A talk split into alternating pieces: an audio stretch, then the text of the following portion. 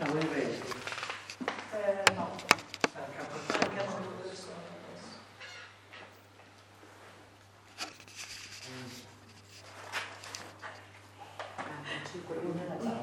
E beh, se non sono neanche le nove, aspettiamo. si materializzi poi tra notari.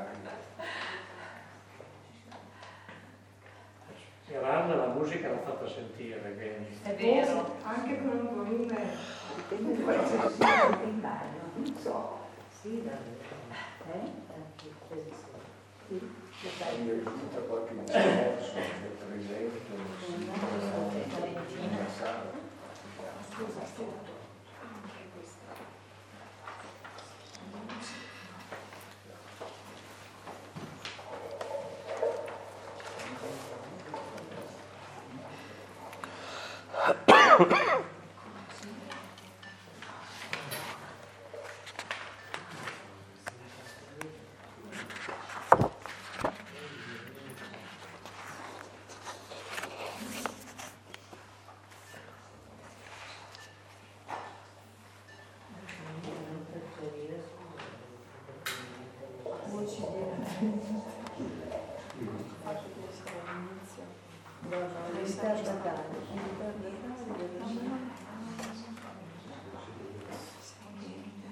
Valentina, chi manca? Non sa.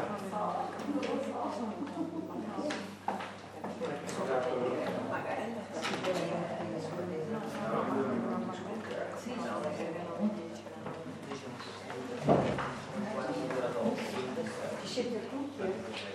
Quasi. Tutti perché dovete portarvi anche voi. Quasi. No, no, noi alle 9 in punto cominciamo. Suona la campana alle 9? Vado a suonare di È già suonato Vivaldi. No, nella santuario. Ah, già sono alle 8, è già suonata. Dopo ci lascia dormire. Sì, sì, no, non suona le campane, dopo solo l'ultimo tocca alle 8. Bella volta. Al quarto alle 8. Allora, beh, intanto salutiamoci, impariamo, cominciamo un po' a conoscerci, eh, perché ci siamo già visti molti di voi durante il viaggio, cena, eh, e soprattutto avendo facce già conosciute, ci siamo già incontrati in altre settimane eh, dei corsi della filosofia l'ora del silenzio, ma ecco, intanto eh, questi giorni che passeremo assieme, che passerete assieme perché io e Silvio poi dovremo andare ad aprire un altro corso eh, eh, all'isola di Barbana, ma in questi giorni è importante intanto gustare il luogo dove ci troviamo, che uno, diciamo subito, perché li conosciamo tutti, uno dei più belli, eh, eh, tra quelli che frequentiamo, con eh, una televisione unica che è questo Montebaldo che ci sta eh, di fronte, e soprattutto in questo luogo dove siamo sempre stati accolti dalla comunità che, che lo gestisce e, e che rappresenta la diocesi di, di Brescia, perché questa casa appartiene alla, alla diocesi di Brescia ed è gestita da Don Dino e da alcune suore, eh, Suor Piranna che tutti voi avete già conosciuto, eh, e un'altra che sta in cucina e che avete conosciuto attraverso eh, quello che ci offre. Ecco, in questi, questi anni abbiamo trovato qui lo spazio, l'ambiente adatto per eh, offrire un, eh, un, eh, un luogo di riflessione, di eh, approfondimento di temi eh, spirituali, culturali. Eh, abbiamo chiamato questi temi, questi corsi di filosofia nei luoghi del silenzio. Ecco, eh, eh, il silenzio è l'ambiente più adatto per, per compiere questa riflessione che siamo sempre riusciti a fare, abbiamo Borghi con la Caramore e con due musicisti e anche lì abbiamo, abbiamo insieme eh, rivissuto la cultura eh, mondiale dall'Ottocento al Novecento, questo periodo cruciale che ha rappresentato forse una delle più grosse rivoluzioni culturali della storia moderna, passaggio dall'Ottocento al Novecento che per l'arte, per la musica, per la filosofia, per la cultura in generale è stato un, un, un'epoca di passaggio eh, molto significativo, anche se ha introdotto a queste due grosse tragedie che sono state le due guerre mondiali. Ecco, eh, prima di affrontare il tema che faremo insieme con voi eh, trattare in questi giorni, io eh, chiederei ad Ondino e a Sor Piaranna di brevemente di eh, spiegarci dove ci troviamo e che cosa, eh, che cosa ci offrono loro in questi giorni. Sor Piaranna. Io vi parlo di cose molto più concrete che ci aiutano a stare insieme, poi Donnino farà il seguito. Eh, vi suggerisco di leggere quella cartelletta che ognuno ha in camera, forse eh, qualcuno è stato curioso l'ha già letta. Fate presto a leggere, a mezzo secondo. Vi dice un po' quello che, che serve per stare insieme. Non sono cose difficili perché non vi chiediamo niente di particolare. Poi se volete essere ancora più curiosi, girate questa cartelletta, dietro c'è anche un saluto che vi dà la comunità della casa. Quando volete farlo, stasera prima di andare a letto potete benissimo farlo. Io vi ricordo solo alcune cose fondamentali. Avete sentito che vi chiamiamo con la musica, a seconda dell'orario che avete stabilito, anche con la sveglia domani mattina sarà data per musica. Le musiche le scelgo io, però potete anche suggerirmele, io vi ascolto anche, se avete dei desideri me li dite, se ho quel che vi chiedete, però comunque abbiamo un bel repertorio, potremmo accontentarvi. Poi eh, ci sono delle porte che già stasera qualcuno ha sperimentato, perché c'era scritto, c'era una, un, come si chiama?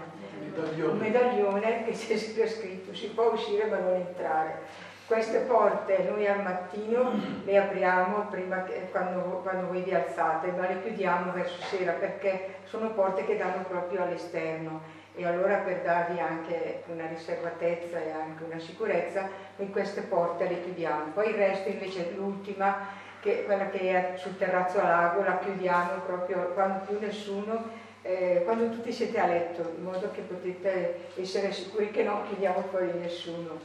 Ma poi domani sperimenterete anche altre porte, ad esempio questa che va nel prato, c'è scritto non lasciatela aperta, incustodita, anche perché qui le lucertole, essendo un luogo di silenzio, vengono volentieri, ma a rincorrerle dopo ci vuole un'ora in più con la scopa per farle uscire e qualcuno si spaventa.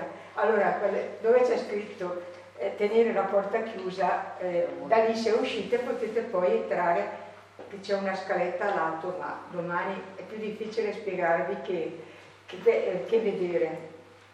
Se ci fossero dei temporali, ma non ci sono, mi dicono, fino a venerdì. Non basta chiudere o le imposte o la tapparella, bisogna chiudere anche i vetri, le finestre in vetro, perché se c'è vento l'acqua eh, riesce a entrare dentro ed è tutto legno e poi potrebbe rovinarvi anche cose che avete sui tavolini.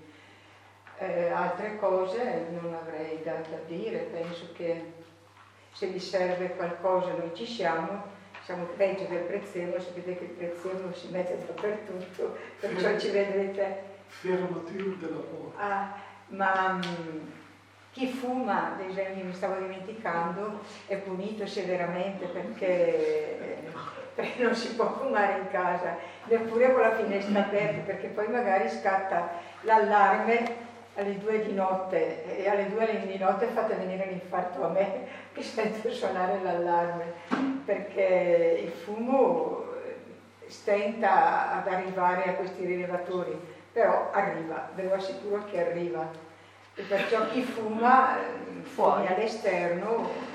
Fanno più fatica i vigili del fuoco a arrivare qui. Eh, Fanno più fatica i vigili del fuoco a arrivare qui eh, spero, spero di no che non servono i vigili del fuoco, però è meglio evitare perché poi eh, ci sono i posaceneri fuori, buttateli nel bosco perché c'è molto secco, assicuratevi che siano spenti perché c'è molto secco, è piovuto ma poco per quel che serviva. Eh, La altre cose. porta, eh. la porta, la chiusura. Ah sì, la notte se vi chiudete in camera non lasciate la chiave nella serratura. È vero che abbiamo qui un medico, ma però se vi chiudete in camera e vi serve che da fuori si venga dentro, se la chiave è dentro non si può aprire dall'esterno. Magari se vi chiudete in camera basta togliere e metterla sul comodino. Al mattino, ecco un'altra cosa, passiamo invece nelle camere per un riordino molto semplice. Pensiamo a buttare i cestini, passare il pavimento, guardare un momentino il bagno, eh, rifare il letto se c'è bisogno. Ecco. Allora, quando venite voi, se ci lasciate la camera aperta con mezz'oretta, facciamo molto prima perché arrivi, apri, poi non le richiudiamo, ma è tutto chiuso fuori, perciò non siete al sicuro il tempo in cui state qui in sala, per non disturbarvi, per evitare di, di esservi d'inciampo, noi andiamo in quei momenti lì. eh. Altre cose avete domande?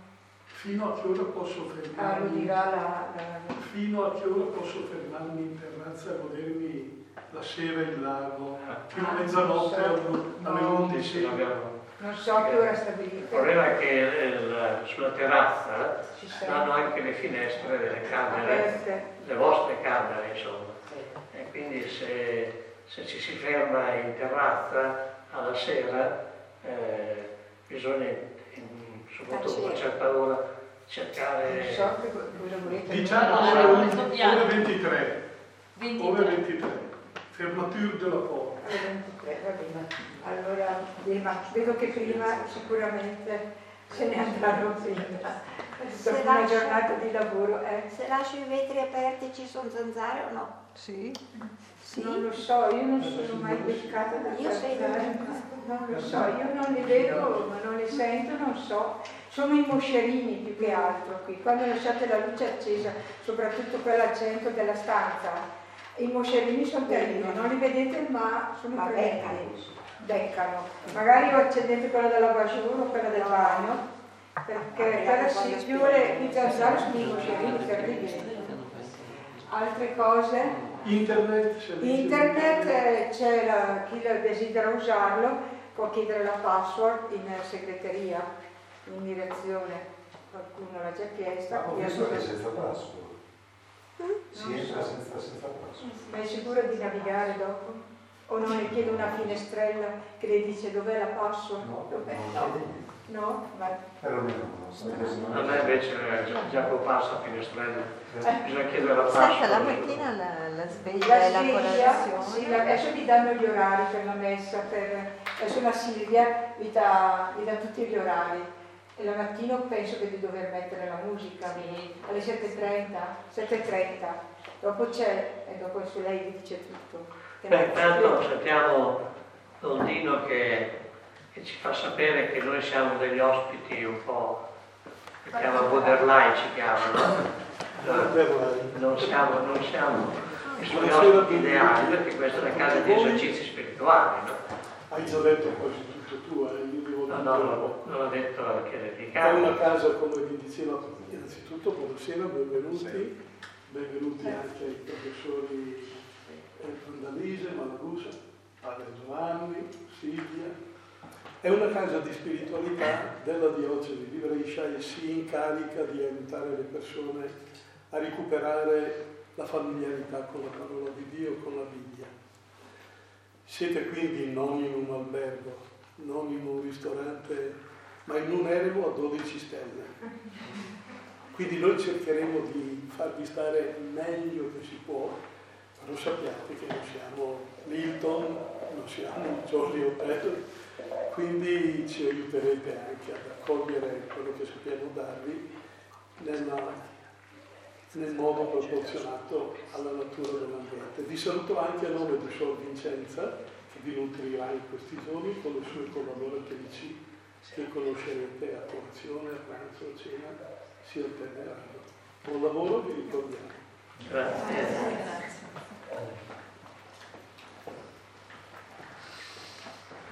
Allora abbiamo conosciuto il suo Pirano, abbiamo conosciuto la Bambino, adesso dobbiamo conoscerci un po' di noi. Eh, molti di noi conoscono già me e la Silvia, io perché eh, rappresento lo studio filosofico domenicano di Bologna, che fa parte della Pontificia Università San Tommaso, che ha sede a Roma, e noi siamo una sede staccata, che offriamo un corso completo di filosofia che dà il titolo di, baccalaureato che corrisponde a una laurea breve. Eh. Adesso i nostri baccalaureati possono accedere all'università e essere inseriti direttamente nella specialistica. Chiamiamo Marco, no? che ha fatto il corso completo con noi e adesso sta facendo la specialista universitaria di, di Bologna, devo dire con soddisfazione sua, ma anche dei professori dell'università, perché abbiamo già avuto dei, dei, chi si è laureato a Bologna in questo modo qui. No, noi um, facciamo un corso completo di filosofia, ma eh, io sono anche il direttore di un centro culturale, il Centro San Domenico di Bologna, che, eh, che è presente nella città di Bologna come luogo di incontro, di dialogo tra tutte le realtà culturali, eh, quelle ecclesiali, quelle sociali, quelle politiche e eh, ogni 15 giorni circa teniamo delle conferenze eh, dove abbiamo avuto uh, ospiti eh, di tutti i tipi, anche cardinali come Wojtyla e Ratzinger che sono diventati papi, no? Pontefici. Per cui quando invitiamo un vescovo ti diciamo venite che vedete papi diventare papi come o Wojtyla, no?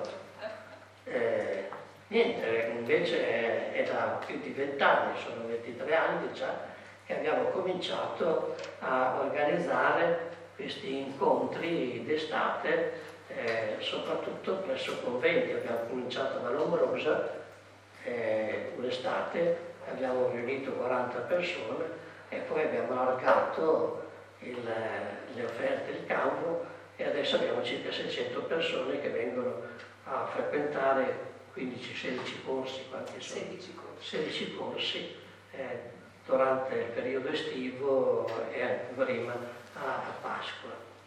Ecco, questa è un po' la, la, la realtà che, che, abbiamo messo insieme con l'Accademia, prima con qualcuno di voi forse ha conosciuto questo signor Caminale che è stato il primo organizzatore di questi corsi e eh, la sua collaboratrice, la, la Silvia, ha poi preso il suo posto e ha ulteriormente sviluppato questa, questa iniziativa e adesso credo che siamo arrivati a un livello molto di più non riusciamo a fare, no? non si possono occupare spazi ulteriori per queste, per queste cose, comunque quello che importa è, è, che, è, che, siano settimane che arricchiscono chi partecipa eh, e soprattutto li rende disponibili, pronti per eh, fare ulteriori esperienze.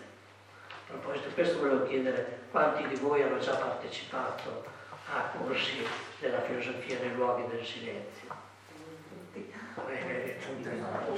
Quasi tutti.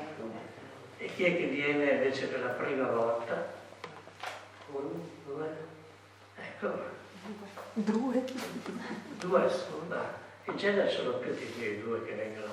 Eh, siamo contenti quando, quando abbiamo delle, delle nuove adesioni. Qualcuno mi chiedeva quanti bolognesi ci sono qui. Pochi. Due? Due? Tutti maschi? Tutti gli altri sono, sono di Bologna. Chi è che viene da Milano? Vabbè, sono. Milano vince Bologna. Da Torino non c'è nessuno, sì.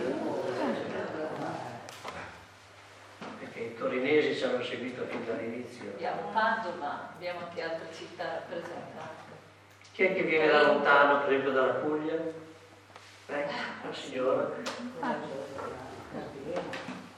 E non è la prima volta che viene, la seconda volta. Bene, ma eh, perché eh, riusciamo veramente a parlarci, eh, non soltanto a, a parlare e voi ad ascoltare, è importante che, che, che sappiamo anche eh, chi siete e soprattutto quale, quale aspettativa avete a questo incontro, perché io devo dire subito che sono stato molto incuriosito dal titolo che è stato dato a questo corso, no? oltre le mitologie della, del potere, eh?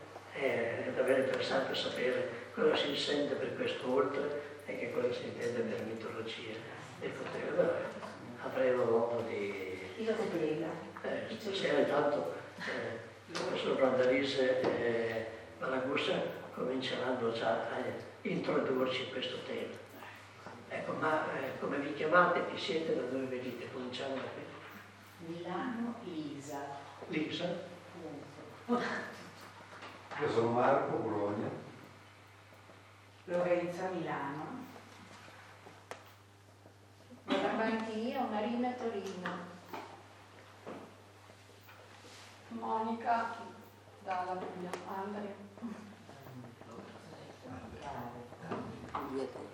Io sono Valeria da Padova. Da Padova è la prima volta che vieni. Lei è venuta. Invece da Torino? Maria Luisa da Luisa. Francesco E no. Non è enologa, è una sommelier. Quindi noi studiano il vino, lo, lo producono, eh, se lei lo consuma, lo fa consumare. E lo vorrei anche proporre. eh. Sì, esatto, infatti. Francesco da Trento. Sara, sempre in provincia di Trento. Da Trento eh. Olivia Capitano. Silvia da Reggio? Io mi chiamo Sergio da Bologna. Leonardo da Milano. Paola da Milano. Hidalgo Carrara da Verona. Anna Maria da Milano. Eugenio Torino. Lucia Milano, Marzia da Padova, Chiara da Padova. Margherita Vicenza. qui. Vedete che siamo non internazionali, ma almeno Nazionali. internazionali internazionali.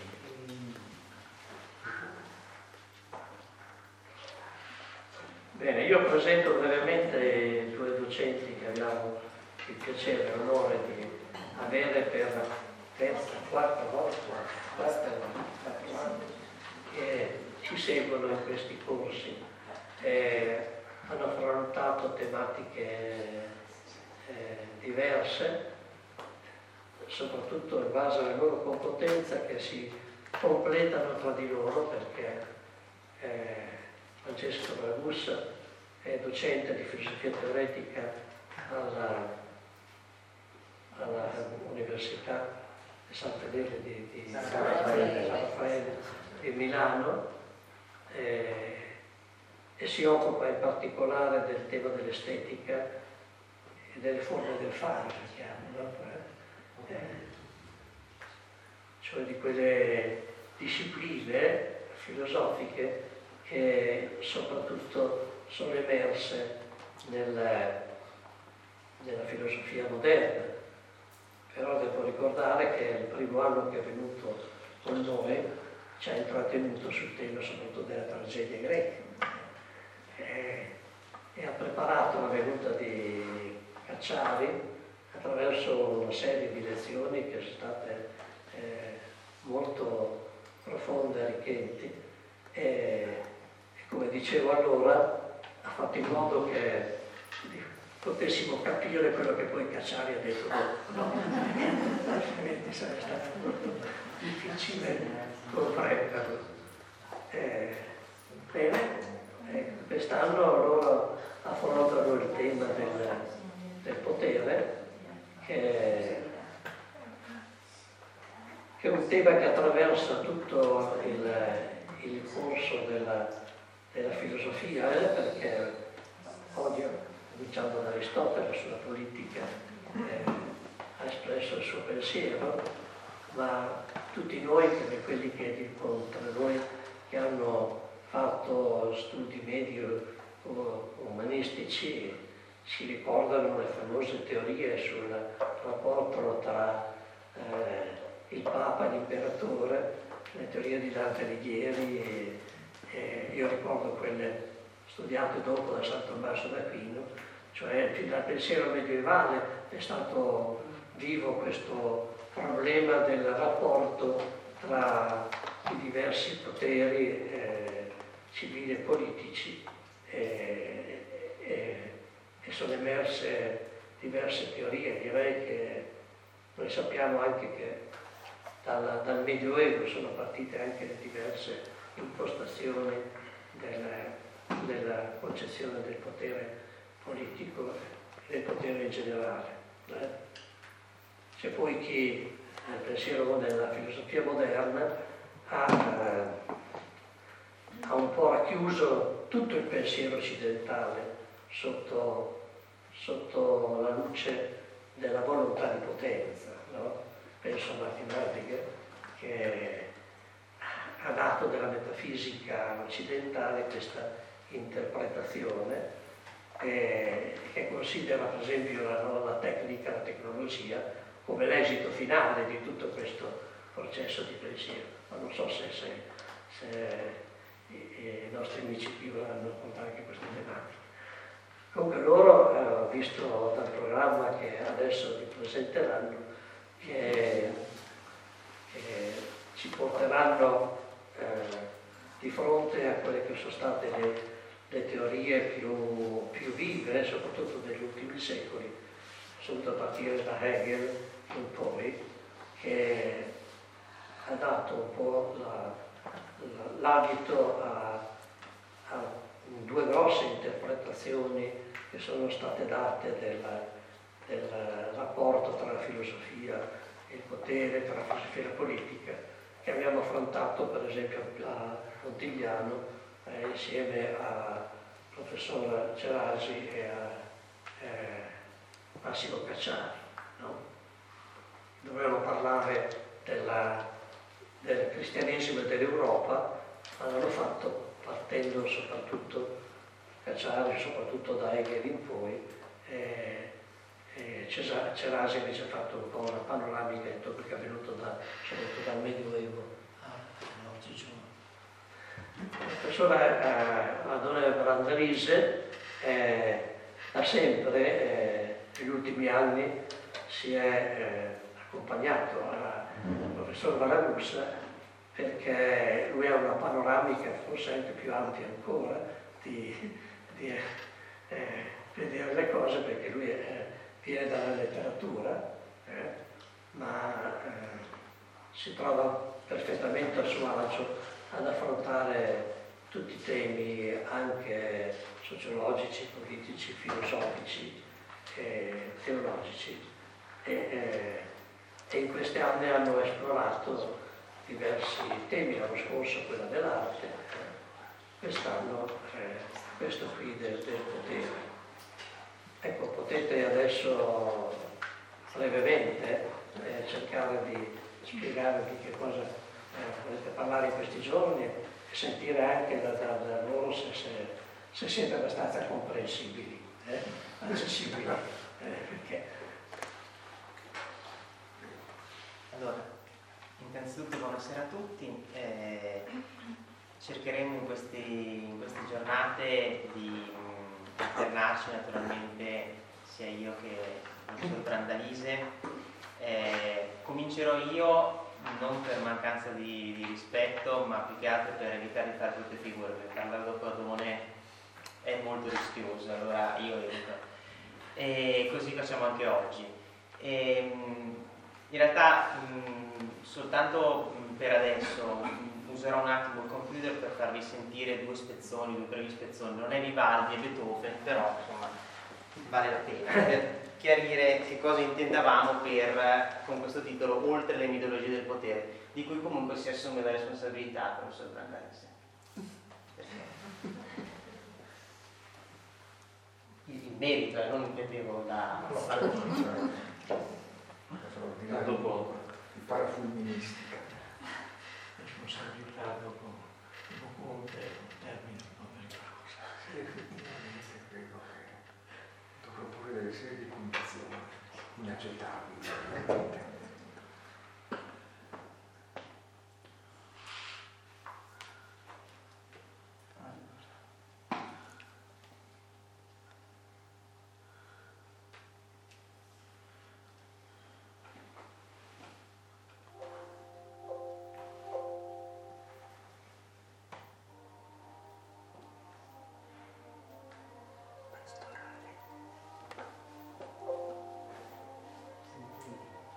Sente abbastanza? Poco. Praticamente non Dobbiamo collegarlo all'impianto. Eh, io Non non riuscite al microfono forse. Ecco sì. Eh, Sì, però il problema è che eh, No, aspetta, può essere così molto artigianale ma credo che funzioni. eh, che deve essere qua. Eh, scusate, ma non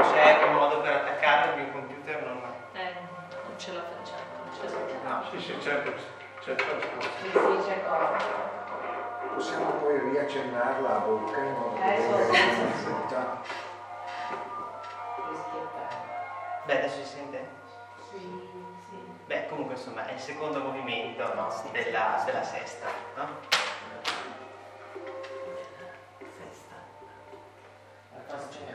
Questa. Diretta da Karajan questa, perché mi serviva una interpretazione quanto più diciamo, fedele possibile al, al testo, nei limiti in cui è possibile. Diciamo, no? Allora adesso sentiamo quest'altro pezzo.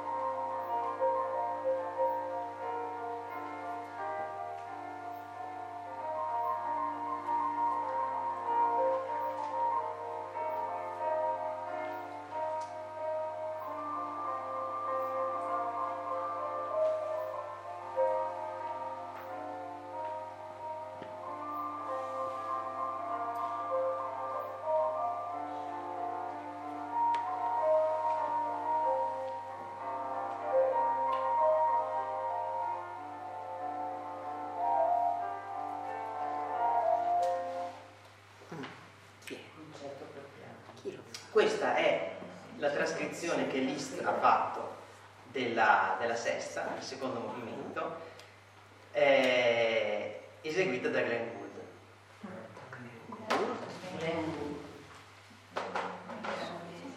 Perché non basta avere la trascrizione della sesta, bisogna che, che appunto ci sia Glenn Gould a- a- ad avere il colpo di genio di far esaltare certe parti dell'armonia rispetto a quello, diciamo, normalmente in una trascrizione, no? Per pianoforte si, si tende a far risaltare inequivocabilmente l'armonia perché è quasi impossibile riprodurre per pianoforte la melodia di una cosa come la, la sesta di Beethoven. No?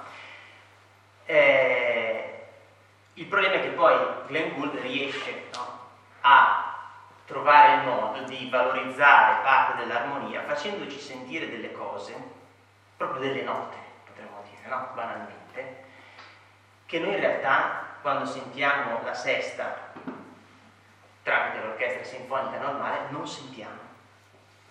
Eppure è ovvio che ci sono. Cioè, non è che Liszt si è inventato un'altra cosa, Liszt ha trascritto per pianoforte quella sinfonia. Mi interessa molto il fatto che eh, non si tratta di un'altra cosa, non si tratta di una cosa che in realtà, potremmo dire così, sta sotto o sta da un'altra parte o sta accanto alla sesta così come noi tutti ce la immaginiamo, così come noi tutti ce l'abbiamo anche nella, nella memoria, no? Cioè moltissimi di voi non hanno avuto bisogno che gli, che gli dicessi eh, è la sesta di Beethoven, cioè qualcuno quando glielo dà grazie, no? Cioè ce l'abbiamo in mente tutti. No? Abbiamo in mente però qualche cosa, cioè abbiamo in mente un certo modo di suonare. Perché tutti noi abbiamo, come dire, eh, in mente una serie di musiche che frequentiamo da, da sempre, eh, suonate in un certo modo o suonate comunque in un particolare modo, che non è né l'unico né tantomeno necessariamente il migliore, né ci consente di capire o di ascoltare in quella musica tutto quello che in quella musica c'è. Perché naturalmente mentre noi ascoltiamo quella musica, quella musica è anche tanto altro che noi non riusciamo a sentire.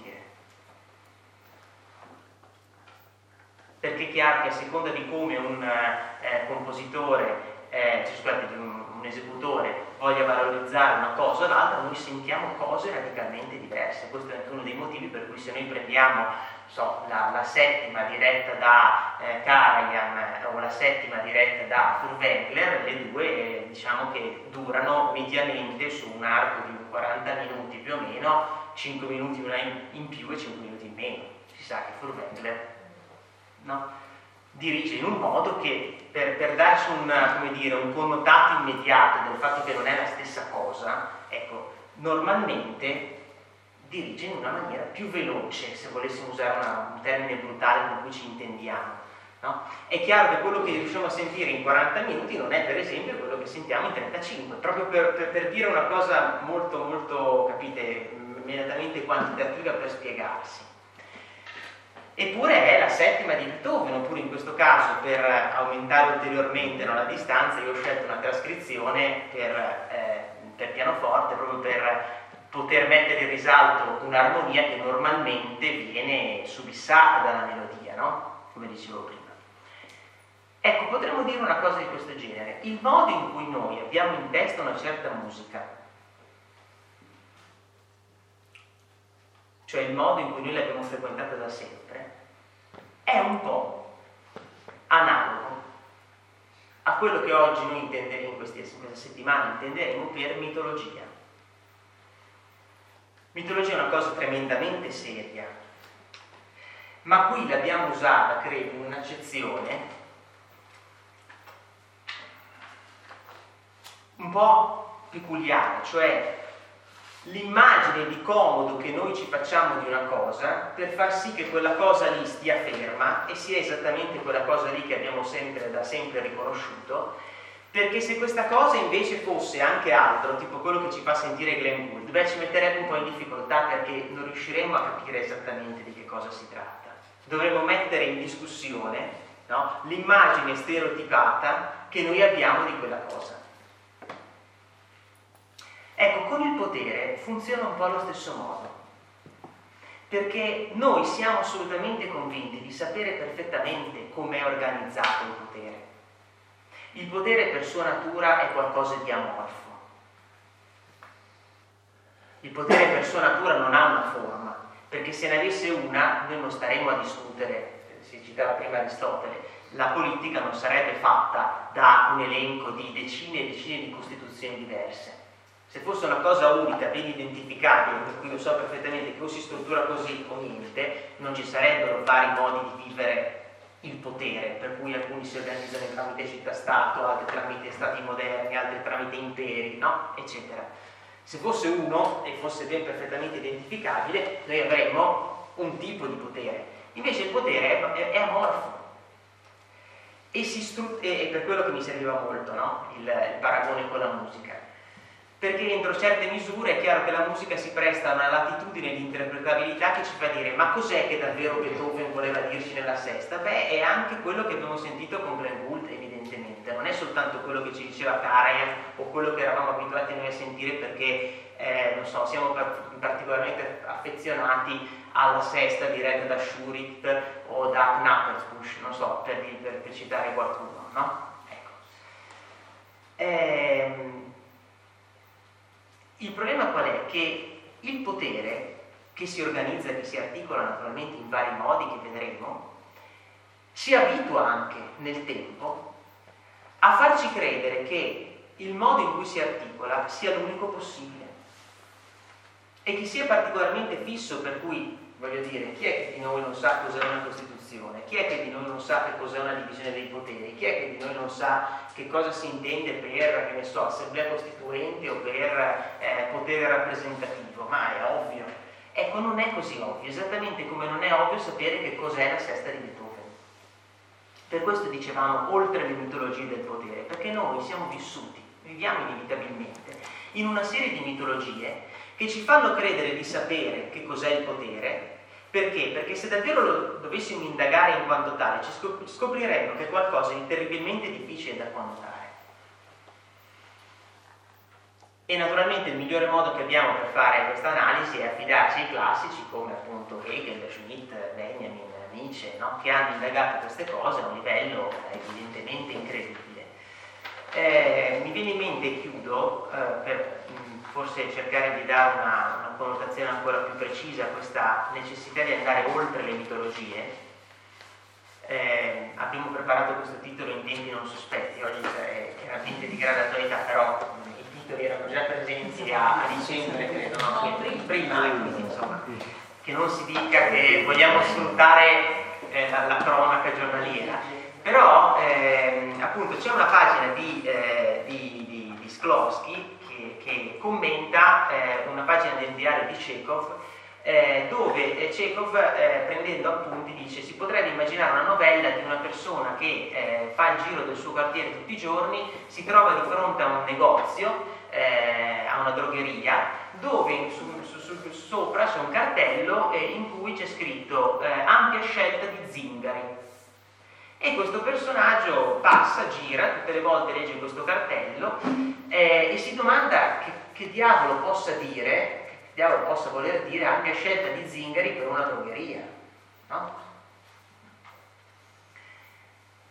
Fino a che questa drogheria chiude per cessata attività e questa persona, che era solita fare il suo giro nel quartiere, passando di fronte alla vetrina, vede che stanno smontando questo cartello, lo smontano e lo appoggiano in verticale sulla strada, sul ciglio della strada. A quel punto lui si rende conto, leggendolo, che c'è scritto ampia scelta di sigari. Ma se ne rende conto solo in quel momento, perché avendolo letto magari male, ma vedremo non poi così male, avendolo letto sostanzialmente, perché bene, male è molto difficile, avendo letto per la prima volta distrattamente su quell'insegna in orizzontale, ampia scelta di zingari, magari perché andava di fretta, magari perché non ci ha badato. La seconda, la terza, la quarta volta non si è disturbato a leggere. il suo cervello ha continuato fondamentalmente a suggerirgli quello che, perché la prima volta aveva letto distrattamente, perché non è andato più a indagare che cosa davvero ci fosse su quel cartello. Quando ha capito cosa c'era davvero scritto sopra? Quando ha trovato il cartello ma spostato dal suo contesto. Cioè quando il cartello non era più in orizzontale, ma era appoggiato in verticale, a quel punto questo dislocamento, potremmo dire, ha costretto quella persona a guardare le cose con un occhio diverso. È esattamente come se noi trovassimo questo microfono non più sul tavolo, come tutti ci aspetteremmo che fosse, ma sulla maniglia di quella cosa. Uno direbbe, ma ho sempre pensato che quella roba servisse no, per fare da risonanza all'interno di una cioè fino a quando noi siamo, mm, diciamo così, recuperiamo i loro oggetti nell'ambito specifico in cui sono collocati normalmente quotidianamente, quegli oggetti sono adoperati, sono sfruttati, sono magari anche con profitto eh, adoperati da parte nostra in una maniera sostanzialmente mitologica. cioè facendo finta che noi sappiamo già che cosa sono e che si possono usare soltanto così. Come per quel signore quel cartello era un non senso che tutte le volte che passava e leggeva rimaneva un non senso. In realtà il senso ce l'aveva come? Bastava dislocarlo, cioè bastava che uno ci facesse un attimo attenzione, ma quel genere di attenzione è possibile soltanto quando quella cosa che è sempre stata così cambia posto. Noi oggi, naturalmente, in modo particolare, ma non era necessario aspettare la cosa del governo, diciamo, no? Cioè, in generale, siamo in un momento nel quale i meccanismi con i quali il potere ha sempre funzionato, sempre retto, sempre poi un parolone, perché vuol dire se va bene negli ultimi 50 anni, al massimo per gli ultimi 100, cose di questo genere.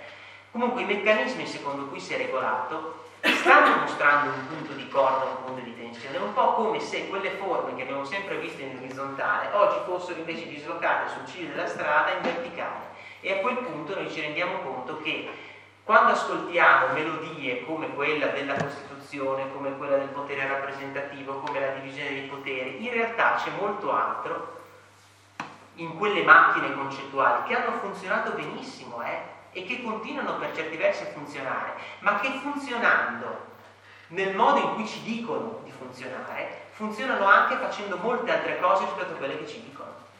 Cioè certo che funzionano attraverso un meccanismo di rappresentanza, certo che funzionano separando tutta una serie di poteri perché non soltanto una persona, cioè non è eh, conveniente che uno solo abbia tutto il potere, eccetera, eccetera. Tutte queste narrazioni, no? Di cui la nostra democrazia è piena, sono completamente, come dire, ineccepibili, per carità, ma c'è anche dell'altro. E eh, mi, mi, interessava il rapporto con la, la, musica perché appunto non è che c'è dell'altro nascosto sotto, eh, da un'altra parte, vicino, no, la stessa identica cosa, cioè le stesse identiche note, suonate in un modo si capisce una cosa, suonate in un altro si capisce un'altra cosa. Grazie. Eh, eh, Francesco ha introdotto l'argomento in una forma molto suggestiva eh, e indubbiamente particolarmente suggestivo era il richiamo musicale, perché non indulgeremo adesso su questo, ma la cosa va sottolineata, la caratteristica della musica, come sappiamo, è di essere un linguaggio che costruisce strutture eccezionalmente complesse, dilatando al massimo la dimensione del virtuale. Perché noi sempre, quando ascoltiamo una musica, ascoltiamo nel nostro presente effettivo sempre un suono, una nota.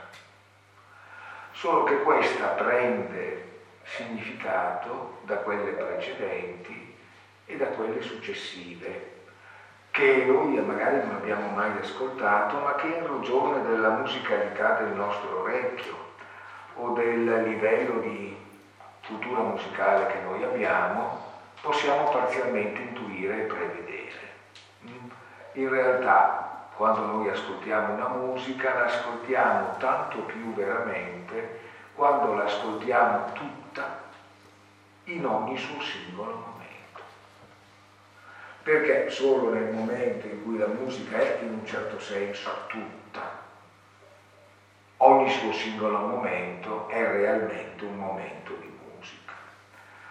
Questo fa sì che effettivamente, questo era l'elemento che credo volesse particolarmente, insieme ci sia felicemente riuscito a sfruttare Francesco, questo fa sì che la musica sia per un verso qualcosa che almeno nelle sue forme classiche è affidato a una, a una scrittura particolarmente rigorosa e anche determinata, ma che nello stesso tempo è totalmente gettata nel tempo della sua interpretazione. E badate bene, il tempo della sua interpretazione non è soltanto quello del suo ascolto in una situazione concreta, ma il complesso dei molti tempi con cui la musica occupa la nostra mente, che tutti di volta in volta intervengono anche a filtrarla, a risignificarla, a rideterminarla ogni volta che concretamente la riascoltiamo. Questa cosa meno inutile questa premessa di quanto non si pensi, anche se improvvisata sulla base dello spunto di Francesco che non conoscevo, che la musica eh, in realtà ci si riveli essere una forma di pensiero. che non a caso per tanti versi comunica osmoticamente con altre forme di pensiero. Per cui in molti casi noi possiamo scoprire che la musica ha in sé un'articolazione diversa ma anche simile a ciò che può essere il pensiero filosofico, il pensiero matematico o scientifico. E che nello stesso tempo il pensiero che ad esempio chiamiamo filosofico si presta a essere colto nella sua forma meno riduttiva qualora lo si pensi come un pensiero musicale, ovvero sia come un pensiero che non può essere ridotto a una somma di definizioni, a una sequenza di passaggi, ma deve sempre essere rieseguito tutto assieme, perché è esattamente nella contemporaneità delle sue diverse articolazioni che queste assumono il loro significato complessivo, per arrivare a scoprire che il loro significato complessivo è qualcosa che non ci si presenta tanto più nitido quanto più definitivo, ma tanto più chiaro quanto più infinito, quanto più aperto perché mi è parso interessante eh, quanto aveva proposto Francesco e perché vi dico adesso questa cosa. Perché da un certo punto di vista questo ci aiuta a cogliere prima una premessa e la sua utilità, credo. Eh, siamo nell'ambito della filosofia dei luoghi del silenzio. E allora probabilmente ci conviene ricordare qualcosa che riguarda la filosofia e che fa sì che la filosofia sia filosofia. Qualcosa che può sembrare esasperare il tratto astratto della filosofia, ma invece è esattamente il percorso che la porta verso il concreto.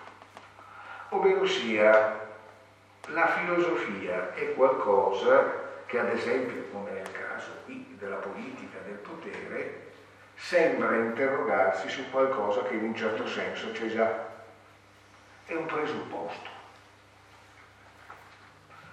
E allora, e per molti versi la filosofia fa così, fa così, ha fatto così un, un'ampia porzione di sapere filosofico, fa così per tanti versi la, una parte di filosofia accademica, una parte, si presenta come un pensiero che da sopra definisce questa cosa, la delimita, la analizza.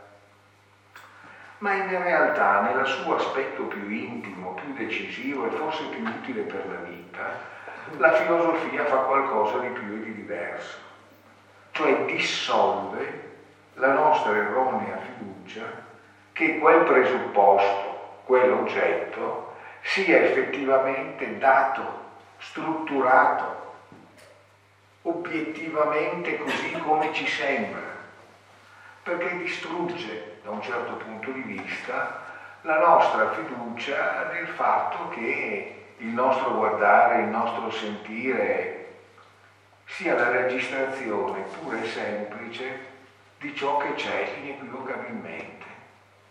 Non è un caso che effettivamente la parola d'ordine profondamente antifilosofica di tutti gli imbonitori politici in molti casi, è noi badiamo ai fatti. Badare ai fatti è un'ottima cosa, ma non si può dimenticare che i fatti sono essi stessi una parola e che in molti casi, là dove si parla dei fatti, di fatti ce n'è pochissimo, c'è semplicemente la parola fatti che dovrebbe in un certo senso esonerarci dalla fatica di pensare perché i fatti sono fatti. Ecco, il vero movimento filosofico è quello che in un certo senso non lascia sopravvivere il presupposto e lo dissolve, ma non per far sparire le cose, ma perché il suo compito è tentare di comprendere attraverso che movimento le cose si producono e soprattutto comprendere in che relazione sta il movimento con cui le cose si producono con l'oggi, col presente in cui noi pensiamo. Perché io credo che tutto sommato, se noi e voi che siete venuti per vostra disgrazia a sentirci, vi interrogate, se vi sembrate, sembra interessante, tentare di capire, cioè di riflettere sul potere, è perché probabilmente sentite che oggi come oggi è molto difficile orientarsi in un'interpretazione che dia in qualche modo una risposta a una domanda, formuliamola così semplicemente, chi comanda nel mondo, come avrebbe detto a suo tempo Ortega e Gasset? Eh? In che forma e in che modo si determinano i processi che decidono delle forme della nostra esistenza? È possibile imputare questi sviluppi alla decisione di qualcuno? È possibile identificarlo? È possibile attribuirgli delle responsabilità? È possibile contestargli un nostro diverso desiderio circa l'azione che egli rivolge alle nostre esistenze?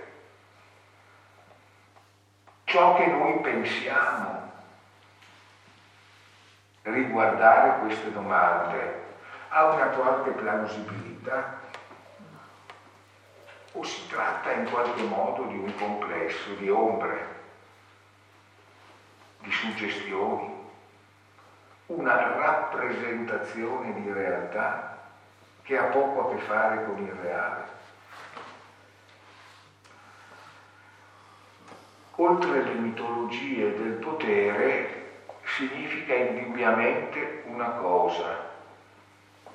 Eh, la mitologia, come diceva prima Francesco, è una cosa seria, ma proprio per questo la mitologia nel momento in cui perda la continuità del suo rapporto intrinseco con il movimento che la costituisce, quando le mitologie si tecnicizzano, quando diventano in qualche modo rappresentazioni infondate ma suggestive di una realtà che essi tradiscono, diventano una cosa grave.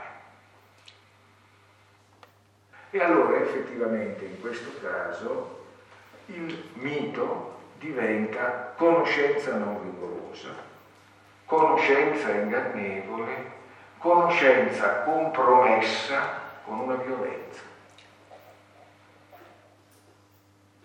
laddove il mito è suo, nella sua essenza qualcosa di molto diverso.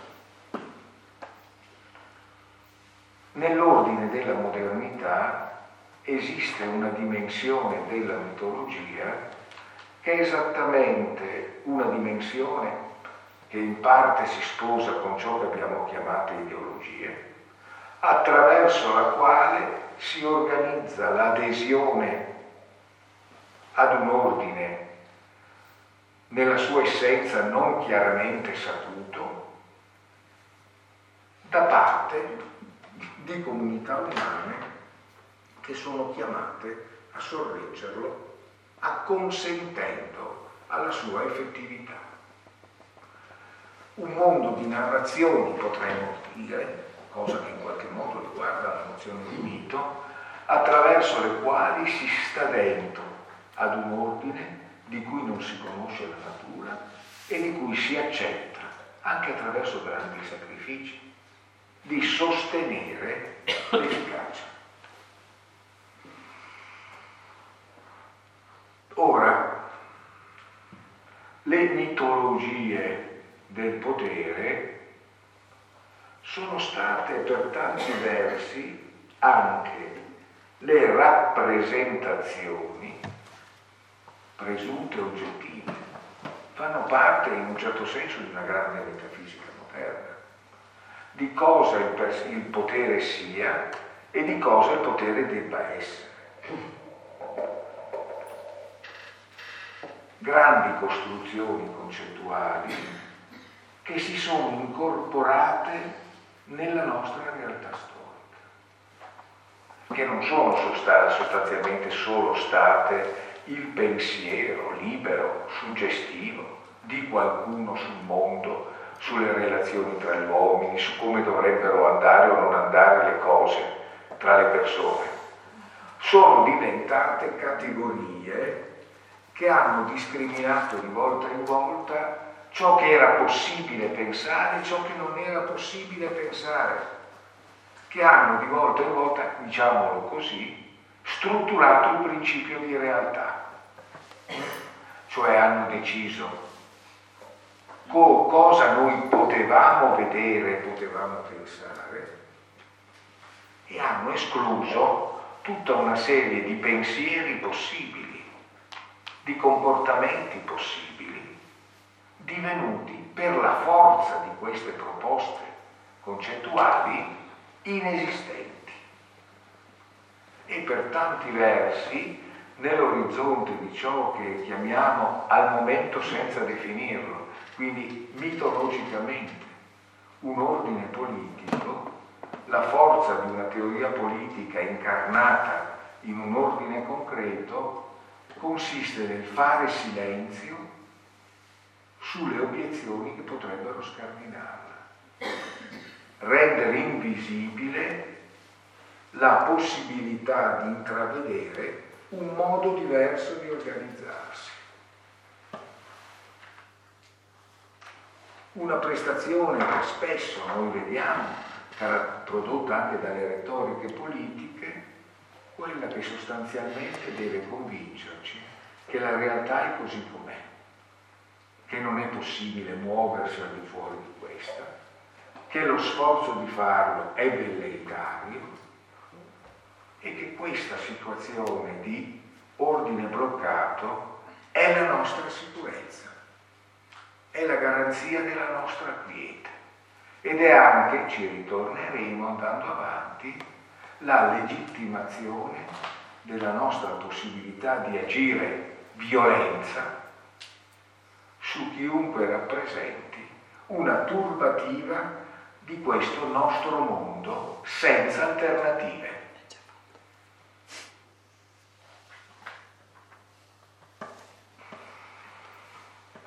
Ora, per più versi, voi avete visto questo nostro programma, Hegel, Nietzsche, Schmidt, Benjamin, Foucault, Luhmann. Vorrei in proposito un po' tranquillizzarvi e un po' anche però perturbarvi e inquietarvi, perché da un certo punto di vista, visto così, potrebbe apparire un corso abbreviato di storia della filosofia politica visto attraverso il prisma di un concetto che è intuitivo, fa parte della filosofia politica, quello del potere. Beh, in questa prospettiva andremo, per così dire, in una direzione di fatto, diciamo il termine senza pretese però particolari, costruttivisti, cioè storicamente vi diamo gli elementi fondamentali di una costruzione teorica che riteniamo alla fine attuale e sufficientemente esplicativa di come stanno. Un po' come potrebbe fare onestamente fino a un certo punto un giurista che vi dicesse le concezioni di ciò che chiamiamo Costituzione si sono svolte storicamente e noi arriviamo al presente di ciò che chiamiamo diritto costituzionale, che è una cosa tutto sommato ben definita, anche se con al proprio interno dei margini di dibattito. Ecco, io credo che chiunque viva l'esperienza del, del, dei nostri giorni, anche senza dipendere dallo sciocchezzaio che ci propone il telegiornale, perché è bene comunque seguire perché ha una sua forte forza sintomatica di ciò che sta accadendo, percepisce come sia difficilissimo tentare di capire cosa sta accadendo affidandosi a una ricapitolazione finale di un manuale di storia del pensiero politico. Non ci si capisce niente. Questo non significa affatto che tutte le cose che sono state dette da questi signori non ci aiutino a capire, non facciano parte della nostra possibilità di produrre una comprensione. Solo, qui entra in campo l'esempio da cui è partito Augusta prima, dobbiamo concepire Hegel, Nietzsche, eccetera, un po' come la musica di cui prima si parlava. Dobbiamo cioè compiere quell'operazione che in qualche modo riguarda esattamente l'essere filosofia della filosofia, quando riusciamo, riuscendo a capire che alla domanda cosa ha detto veramente Nietzsche, eccetera, dobbiamo rispondere questa domanda è una domanda radicalmente non filosofica. Perché riduce un pensiero a un'opinione di ciò che ha pensato Hegel ai suoi tempi empiricamente. Non me ne importa nulla. Mi importa moltissimo del suo pensiero, ma il pensiero non è un'opinione. Il pensiero è qualcosa che occupa sempre il presente e nel presente si ripresenta con tutta la gamma delle sue potenzialità. Si tratta di passare oltre quel livello, un po' liceale se si può dire, in cui si dice Hegel ha detto questo, Hegel ha detto, o per meglio dire Hegel dice, ciò che adesso il suo pensiero ci, pro, ci propone nel momento in cui passa attraverso l'attualità della nostra risorsa linguistica e intellettuale e l'attualità delle nostre inquietudini, non perché noi ci si voglia vedere quello che ci pare, ma perché la sua trama esplicita dimensioni che in precedenza non erano visibili. E non erano visibili perché non c'erano nelle opinioni di Hegel, ma ci sono nel suo pensante pensiero. Quindi noi parleremo di tutti questi autori, ma tenteremo di fare un'operazione, forse insicura accademicamente, ma per me più interessante. Tentare di rispondere alla domanda cosa ci servono a capire quello che sta accadendo. Perché non possiamo affidarci a loro, ma non possiamo stare senza di loro perché se stessimo senza di loro non avremmo neanche le parole con cui cominciamo a pensare. Dobbiamo tirar fuori queste parole questi concetti, impiegarli e impiegandoli anche trasformandoli, trasformando la natura. E questa cosa in prospettiva è importante eh, non per produrre una posizione intellettualmente nuova, ma perché riguarda, adesso non ci si monta la testa con grandi obiettivi, però è una piccola cosa che noi possiamo fare, riguarda il nostro modo di stare al mondo. Mm.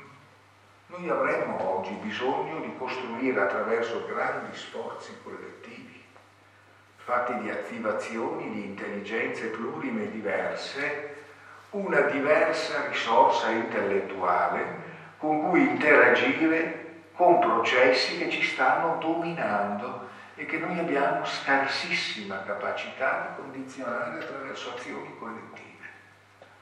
E abbiamo quindi bisogno di un pensiero che sia così veramente nuovo da non pensare di passare semplicemente attraverso una tabula rasa di tutto ciò che c'è stato, ma che sappia un po' come avveniva con la musica di cui parlava Francesco, percepire quanto è radicalmente nuova una musica rispetto al modo in cui è stata ascoltata, quanto più è veramente se stessa.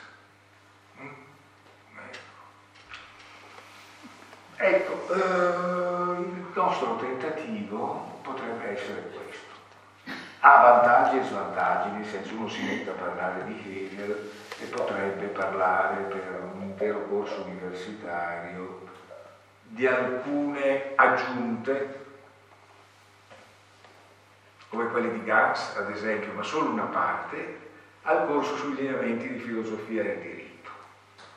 E arriverebbe alla fine di 63 lezioni ammettendo di aver trattato solo una piccola parte di ciò che poteva essere giustificato dall'analisi di alcune note. E sarebbe un lavoro serio.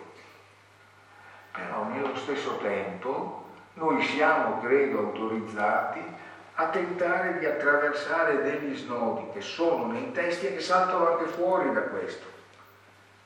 Fanno parte di ciò che noi pensiamo adesso, ciò di cui forse abbiamo bisogno, in qualche modo, di poter pensare. E quindi da un certo punto di vista ci affidiamo a un esercizio che non è semplice, che non è garantito, ma che ci sembra possa essere quello che interessa forse a voi e certo interessa a noi. No, perché sinceramente sono una persona anziana e mal ridotta e non mi interesserebbe molto aggiungere qualcosa al novero della grande filologia su questi temi. Lo potrà fare qualcun altro che deve costruirsi una carriera. Vorrei capirci qualcosa di ciò che sta accadendo e vedo che bisogna passare attraverso questa linea. Eh? Nessuno di voi mi sembra un professionista della ricerca filosofica, quindi avete probabilmente dei veri motivi filosofici, perché non dovete far finta, fare veramente il mestiere del filosofo accademico e quindi avete un interesse reale eh? a qualcosa. E vi interessa la filosofia più che le rappresentazioni delle discipline filosofiche. Si proverà in qualche modo a fare questo già da domani mattina. Se voi partecipate poi con le vostre osservazioni e con le vostre proposte anche, meglio ancora. Grazie. Grazie.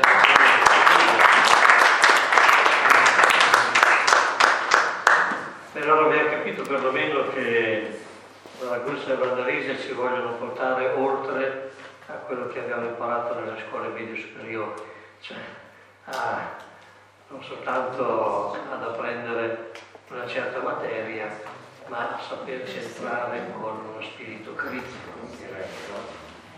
Anche perché, siccome mi occupo di critica, mi sembra che questo. Ma quello che ci suggeriscono è di arrivare questo spirito critico attraverso quella chiave di lettura e di interpretazione che oggi chiamiamo la ermeneutica, che Schleiermacher definiva come la capacità di comprendere un testo un autore anche al di là di quello che il testo e l'autore eh, hanno voluto dire. No? Eh, e questo ci serve per fare quello che diceva adesso Nardalise, eh, ci serve anche e soprattutto per, per, capire meglio quello che sta accadendo, cioè per acquistare una consapevolezza critica di quello che ascoltiamo passivamente, di quello che subiamo passivamente, non soltanto attraverso le orecchie, ma attraverso anche la vita che conduciamo sempre. Quindi è un, un compito molto impegnativo quello che ci propongono. Eh? Eh, cercheremo di corrispondere, ma soprattutto ci ha detto adesso Vandalise che occorre che si faccia quello che Gadamer chiamava la fusione di orizzonti, cioè ognuno ha un certo orizzonte di linguaggio, di pensiero, di, eh, che si deve incontrare con, con gli altri per realizzare quello che Gadamer chiama la fusione di orizzonti, cioè una comprensione, il prendere insieme il significato delle cose che si raggiunge attraverso questo scambio non, non esteriore ma uno scambio vivo di, di, di linguaggio per, per, arrivare a una migliore e più profonda comprensione delle cose. Bene, abbiamo fatto già le 10.10, ma prima di lasciarci bisogna che la Silvia ci spieghi bene come dobbiamo, come possiamo vivere queste giornate organizzate secondo quello che lei ha programmato eh, per noi. Lasciamo quindi la parola a lei. E anche il luogo ha programmato per noi, perché chiaramente dipendiamo anche da quelli che sono gli orari del, del luogo che ci ospita. Bene, vediamo appunto gli orari che da domani scandiranno le giornate. Come avete sentito da Suor Pieranna, ci sarà una sveglia musicale al mattino alle 7.30. Chi, chi volesse eh, continuare a dormire e non sentire questa sveglia può eh, diminuire il volume vicino alla testiera del vostro letto, c'è una specie di segnale che potete spostare verso lo zero per sentire per sentire la musica più bassa se non volete essere svegliati e continuare. E non svegliarvi. Un po' si sente ugualmente, però per attenuarla è possibile usare questo stratagemma.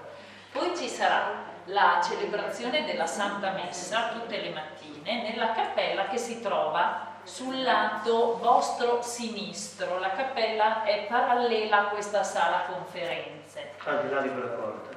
Sì, da quell'altro. Al di là della... Eh, comunque domani mattina sarò qui fuori dalla sala conferenze per indicarvi la cappella. A seguire la prima colazione alle 8.30. Ma la messa no, alle ore 8. Chi vuole. Certamente, per chi vuole. A seguire appunto la colazione alle 8.30 e poi ci sarà, come vedete dal programma del corso, l'inizio della lezione del mattino alle 9.30. La lezione del mattino andrà dalle 9.30 alle 11.30. Di solito si tratta di 50-55 minuti di lezione, una pausa di 10-15 minuti e una ripresa dello stesso tempo. Poi il pranzo è fissato alle 12.30 poi ci sarà la lezione del pomeriggio dalle 16.30 alle 18.30 con la stessa scansione del mattino e la cena alle 19.30 come questa sera. Tutti i pasti, prima colazione, pranzo e cena saranno serviti nella stessa sala della cena di questa sera. Poi da domani sera i nostri due relatori proporranno la visione di alcuni film legati al tema del corso ve indicheranno loro di giorno in giorno, la visione inizierà quando è prevista alle 21 alla sera, qui in questa sala anche la visione dei film, c'è uno schermo, c'è il videoproiettore, c'è tutto quello che serve per poterlo fare. Bene, oltre a questo, visto che ho capito che una buona parte di voi è qui per la prima volta, eh, vi invito a sfruttare gli spazi sia interni che esterni di questo luogo. All'esterno avete già visto che al piano terra c'è una bellissima terrazza con vista sul lago, ce n'è un'altra altrettanto bella se non di più al terzo piano. Potete raggiungerlo sia con le scale che con l'ascensore, quando scendete dall'ascensore si prosegue diritti per il corridoio, in fondo a destra c'è questa bellissima terrazza che potete capire è ancora più alta di quella del piano terra, quindi ha una vista che spazia, eh, veramente molto, molto bello, suggestivo.